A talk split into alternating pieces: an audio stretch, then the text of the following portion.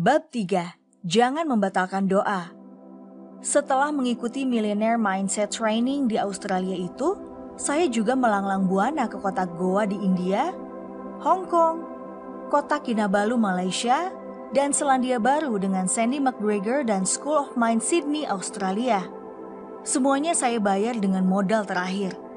Setelah menjual seluruh harta yang tersisa tapi masih kurang, saya pun mencari pinjaman sana-sini. Kalau di total ini adalah ratusan jam workshop dalam kelas. Semua itu tidak sekaligus. Dalam satu tahun saya berangkat, rata-rata tujuh hari workshopnya. Tapi bahkan setelah itu pun ternyata belum ada yang klik dalam diri saya. Saya masih sama, masih loser, masih pecundang. Tapi saya tak ingin kecil hati. Dulu saya pecundang tak berilmu. Setidaknya kini saya pecundang dengan sedikit ilmu. Jujur, setelah mengumpulkan semua pelajaran tersebut, saya tak bisa serta-merta mulai mempraktikannya belief sistem saya tertabrak-tabrak. Nasib, kata mereka, kita yang menentukan. Sementara saya punya keyakinan nasib ditentukan Tuhan. Tabrakan pemahaman ini belum bisa saya terima. Tapi kalau saya tidak terima itu, artinya saya harus menerima kondisi saat itu. Berutang dan hidup susah. Dan kalaupun saya kembali memulai sesuatu, akan terbawa putaran sama. Saya sadar bahwa untuk memulai yang baru, saya harus mengubah belief system saya. Dalam sebuah sesi di Millionaire Mindset, ada pelajaran tentang mengcancel atau membatalkan doa. Jadi ada pelajaran tentang berpikir dan berdoa yang tidak boleh di-cancel. Contohnya, waktu itu saya diperintahkan untuk memohon agar diberikan satu miliar rupiah pada akhir bulan ini. Saya manut, ya Allah saya minta satu miliar di rekening saya akhir bulan ini, ucap lidah saya. Tapi meskipun lidah saya berucap seperti itu, hati kecil saya berkata lain. Apakah mungkin? Dari mana uangnya? Bagaimana caranya? Nah, rupanya keraguan-keraguan batin seperti itu bisa dikatakan seolah mengcancel doa. Dalam membuat sebuah permohonan tidak boleh di-cancel. Kita harus percaya utuh. Untuk setiap keraguan yang timbul di benak kita, artinya doa kita sudah terbatalkan dengan sendirinya. Untuk itu kita perlu panjatkan lagi permohonannya, diulang lagi, begitu seterusnya. Ribuan kali saya coba, ribuan kali pula saya cancel. Belief sistem saya belum bisa terima. Masa sih? Kok begitu doang? Memang bisa. Dari mana caranya? Demikian keraguan dalam benak saya. Dulu saya pernah bekerja untuk menutupi biaya hidup dan sebagian cicilan utang.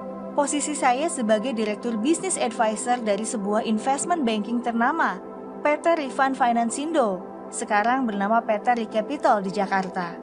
Kompensasi bulanannya cukup besar, tetapi saya hanya kerja kontrak di situ selama 24 bulan dari tahun 2000 sampai 2002. Suatu hari di tahun 2001, 9 bulan sebelum kontrak saya berakhir, saya sedang bersiap-siap untuk berangkat ke kantor. Saya pun meminta Fatur, anak kedua saya yang saat itu berusia 4 tahun, untuk mengambilkan sepatu. Mas, tolong ambilkan sepatu ayah yang hitam, pinta saya. Fatur hanya terdiam. Saya ulangi sekali lagi. Fatur, kamu dengar kan? Ayo suruh apa? Dia tetap diam dan bahkan berjalan menjauh. Saya pun memanggilnya dengan suara dan intonasi yang meninggi, tetapi dia hanya menunduk. Emosi saya terpancing. Batin saya, ini anak kok gak nurut sih? Saya pun berjalan ke arahnya dengan langkah lebar. Wajah saya memancarkan amarah Kemudian matanya menatap saya tepat di mata saya. Agak ketakutan ekspresinya. Saya kaget. Kok dia takut? Batin saya. Langsung saya berlutut menyejajarkan matanya dengan mata saya. Setahu saya ini metode dasar psikologi mendidik anak, yaitu mata yang sejajar menunjukkan kesetaraan dan kesederajatan. Kalau posisi mata anak di bawah, sedangkan posisi mata orang tua di atas, ini menimbulkan sugesti bahwa posisi orang tua menjadi otoritatif dan si anak inferior. Pada saat itu saya sadar bahwa posisi saya sedang marah dan posisi Fatur sedang ketakutan. Saya tahu itu tidak sehat. Maka saya pun menyejajarkan wajah saya dengan wajahnya sehingga dia nyaman karena merasa sederajat. Saya ubah ekspresi saya. Saya datarkan suara saya. Tolong ambilkan sepatu ayah sayang, pinta saya lembut. Tiba-tiba kaki saya dipeluknya. Dari bahasa tubuhnya saat itu, saya menangkap bahwa dia tidak mengizinkan saya berangkat bekerja. Kembali saya terhenyak. Tadinya mau marah, tetapi sinyal yang diberikannya cukup kuat. Seakan dia berkata, Jangan pergi ya, ayah belum memberikan banyak rekening emosi ke Fatur. Ya, rekening emosi saya memang kurang ke Fatur. Lama saya menatap wajahnya. Tiba-tiba saya putuskan. Oke, ayah nggak bekerja hari ini. Kamu mau apa sayang? Ajarin Mas Fatur naik sepeda roda dua ya, terus main layangan. Boleh. Pintanya dengan kepala memiring dan mata memelas. Melihat ekspresinya yang menggemaskan ini, saya pun mengangguk. Saya telepon Yola sekretaris saya saat itu. Tolong bilang ke Pak Rosan saya nggak masuk hari ini. Off dulu, kata saya. Seharian saya ajari Fatur naik sepeda roda dua. Sorenya kami bermain layangan. Saya rasa itu tujuh jam yang sangat padat dan paling berkualitas. Malamnya dia memijat-mijat sebagian tubuh saya. Nikmat sekali rasa di hati. Tiada tara rasanya. Ah, enak ya berkumpul dengan orang yang kita cintai dan melakukan hal yang kita sukai, mendapatkan uang tak terhingga. Kata saya dalam hati. Saat itu juga seperti ada bunyi klik di otak saya. Mendadak saya seperti mendengar suara sendiri. Katanya ingin punya anak soleh. Kok ngaji diajari orang lain, belajar sepeda diajari orang lain, belajar baca tulis sama orang lain. Bagaimana rekening emosi bisa tumbuh? Bukannya dulu pernah bilang bahwa kalau bisa setiap sel dari anak yang tumbuh saya memiliki andil terbesar agar di kemudian hari tidak ada sesal. Sementara faktanya setiap hari sibuk. Pagi berangkat, anak belum bangun. Malam pulang, anak sudah tidur. Ketemu di kala weekend sudah keburu capek, pengen istirahat. Tahu-tahu anak tumbuh membesar dan membesar tanpa ada kontribusi apa pun dari saya. Saya terhenyak. Lalu saya putuskan seketika itu juga tanpa pikir panjang. Shikar kanan via Kondios. Kita bakar kapal. Saya mengambil istilah ini untuk mengandaikan tindakan seorang panglima perang Jabal Torik sewaktu menaklukkan Gibraltar. Pasukannya kalah jumlah dan nyali ciut mau mundur. Jabal Torik memerintahkan bakar kapal sehingga pasukannya tidak ada pilihan kecuali maju berperang. Keesokan harinya, saya membuat surat resign tertuju pada partner saya yang sekaligus owner perusahaan itu, Rosan Roslani saya mendadak percaya 100% bahwa uang akan datang ke saya tanpa usaha banyak. Dan saya tidak pernah mengcancel doa itu. Saya sepenuhnya mempercayakan permohonan itu kepada Tuhan. Entah kenapa yang jelas saya percaya dan semangat sekali. Hari berlalu tanpa ada yang istimewa. Herannya, orang modern seperti saya tidak banyak tanya-tanya. Enjoy total. Benar-benar seperti orang aneh. Gak mikir, blas. Sore itu saya menyiram bunga di luar dari kebiasaan. Sebelum itu saya tidak pernah siram bunga. Tahu-tahu sebuah motor menghampiri. Pengemudinya menggunakan helm berkaca gelap. Saya tidak tahu siapa dia. Sore pak, salami dengan logat khas timur tanah air, lalu ia membuka helm. Ah, Raisa Hanaya rupanya. Dia orang Ambo tetangga saya yang tinggal berjarak tiga rumah di sebelah. Dia mengontrak di sana. Eh, uh, begini pak, apa bapak ada uang 10 juta di tangan? Tanyanya dengan logat Ambon yang kental. Maksudmu? Tanya saya. Saya harus memastikan pemahaman saya dulu tentu saja. Begini bapak, Beta mau jual semua barang di rumah Beta bapak. Beta jual 10 juta bapak. Termasuk motor baru ini bapak. TV, kulkas, AC, kontrakan rumah semua bapak ambil. Bolehkah? Tanyanya. Wah Ray, Jujur uangku hanya 6 juta, ini pun buat bayar utang besok. Jawab saya apa adanya. Dia terdiam lalu berkata, Beta dapat kerja kapal bapak. Malam ini kapal so angkat jangkar. Jam sambil yang kita soba layar bapak. Beta dikontrak 3 tahun bapak. Gaji bagus 2.500 dolar sabulan bapak. Beta harus cepat-cepat balik pelabuhan bapak. Dia terlihat berpikir sebentar dan kemudian berkata, Ai, baiklah bapak. Beta kasih bapak semua. Bisa kasih 6 juta sekarang kah? Ada, jawab saya. Saya masuk ke dalam, satu menit kemudian saya keluar dan memberikan uang 6 juta kepada Ray. Dia senang sekali. Giginya yang putih berkilat tak pernah hilang dari bibirnya. Ray pun menandatangani tanda terima serta tiga lembar kwitansi kosong untuk motor dan kunci kontrakan. Setelah itu dia pergi membawa tas dan berangkat naik ojek. Saya terdiam, memegang dua kunci. Satu kunci rumah kontrakan, satu kunci motor beserta surat-surat. Kemudian saya ke kontrakannya yang lebih luas sedikit dibanding rumah kontrakan saya. Cukup rapi untuk seorang bujangan, barang-barangnya terawat. Keesokan harinya saya jual semuanya kecuali motor yang saya butuhkan untuk mengganti Honda Tiger saya juga menutupi sebagian ongkos belajar ke beberapa tempat. Total saya memperoleh sisa uang 19 juta, plus rumah kontrakan yang masih satu tahun lagi. Kebetulan saat itu kontrakan saya tinggal tersisa dua bulan lagi. Apakah ini yang disebut prosperity consciousness? Dengan uang 19 juta di tangan, rasanya saya ingin mengajak anak-anak main, walaupun hanya ke Ancol. Bukan main senangnya kedua anak itu. Di hari Minggu itu, kami sekeluarga berekreasi ke Taman Impian Jaya Ancol. Mulai dari makan pagi di pantai, jalan-jalan ke pasar seni, lalu ke Dufan sebagai puncak acaranya. Ketika pukul 10 pagi tiba di pasar seni, ada hal yang menarik perhatian saya, yaitu sebuah lukisan. Sebenarnya saya bukan penggemar, apalagi pengoleksi lukisan. Namun, lukisan bergambar wajah manis gadis mungil duduk di halaman rumah menatap pantai itu memberikan pemandangan yang menakjubkan menurut saya. Saya menatap lama lukisan tersebut. Bunga di rambut, topi yang dikenakannya, semuanya menarik bagi saya.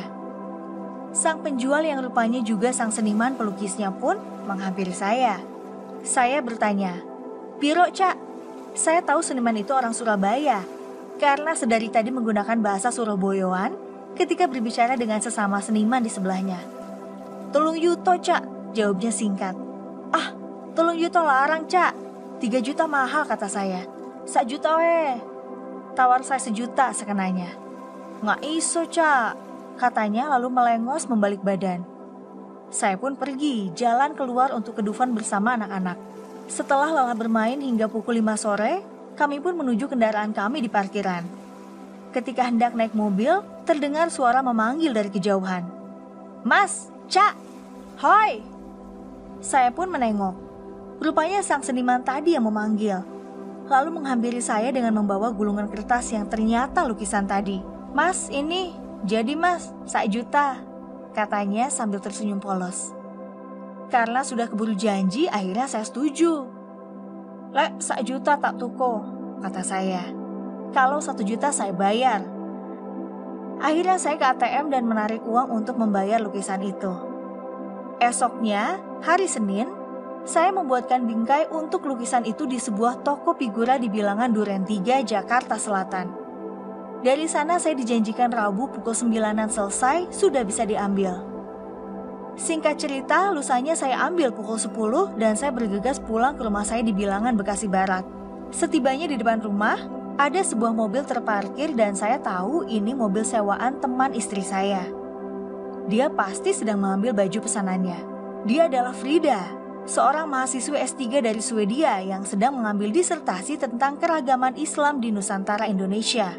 Saya kenal sekali dengan Frida. Dia berusia 26 tahun, single, cantik, mata biru, rambut pirang seperti artis Hollywood. Kalau di sini bisa dibilang mirip Sofia Lacuba mungkin.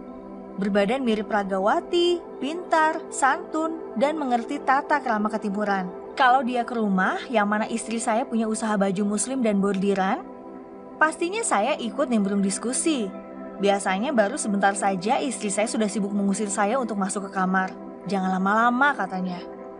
Tapi ada benarnya juga sih, memang Frida cantik kok. Frida pernah mengeluh, beberapa kali dia ke pesantren tradisional banyak ulama dan ustadz yang mengajaknya menikah. Dia bingung kenapa. Kalau melihat penampilannya, karena dia dari negara subtropis, kemudian datang ke negara tropis yang lembab seperti Indonesia ini, busana yang dia kenakan memang agak terbuka. Mungkin supaya semilir angin masuk dan tubuhnya adem tidak kegerahan. Iya benar, tubuh dia memang jadi adem, tapi tubuh cowok seperti saya, ia kepanasan ekstra. Begitu juga para lelaki yang lain terlepas dari ilmu agama apa pun yang mereka miliki. Karena itu, cara paling aman adalah dibuatkan baju longgar berbahan asli cotton atau kapas, sehingga menyerap keringat dengan baik. Baju itulah yang dia pesan ke istri saya. Dan hari itu pastinya dia sedang mengambil pesanan tersebut. Saya masuk ke dalam dan langsung saya pajang lukisan tersebut tepat di depan pintu masuk. Jadi kalau pintu terbuka, semua orang pasti melihat lukisan gadis kecil bertopi dan berbunga di rambutnya, menatap indahnya pemandangan dari serambi rumahnya. Selagi saya memandangi lukisan tersebut, Frida lewat bersama seorang perempuan yang agak berumur. Rupanya itu ibunya. Hi, this is my mom. Mom, this is Wowie, the house owner, katanya. GR juga saya dibilang pemilik rumah, padahal cuma ngontrak. Saya memperhatikan ibunya Frida menatap lama lukisan tersebut dan berbalik bicara ke Frida dengan bahasa yang tidak saya kenal, sepertinya bahasa Swedia. Lalu Frida bertanya, Well, Wowi, what's this? Saya bingung menjawabnya. Dengan pelan saya berkata, A painting? Well, I mean my mom asked me, where do you get this painting? Tanyanya lagi. Saya pun menceritakan singkat kejadian saya di hari Minggu kemarin. Lalu ibunya kembali berdiskusi dengan Frida hingga akhirnya dia bertanya, Do you sell this painting? No ma'am, I love it. I just bought it. Jawab saya. Saya lihat ekspresi kecewa di wajah sang ibu. Lalu mereka kembali berdiskusi.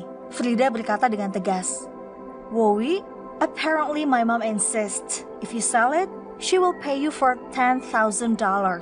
Saya terhenyak, dan sebelum sempat saya jawab, istri saya menyikut perut saya dan bilang, Sure ma'am, you can buy this painting. Seketika si ibu langsung tersenyum sumringah.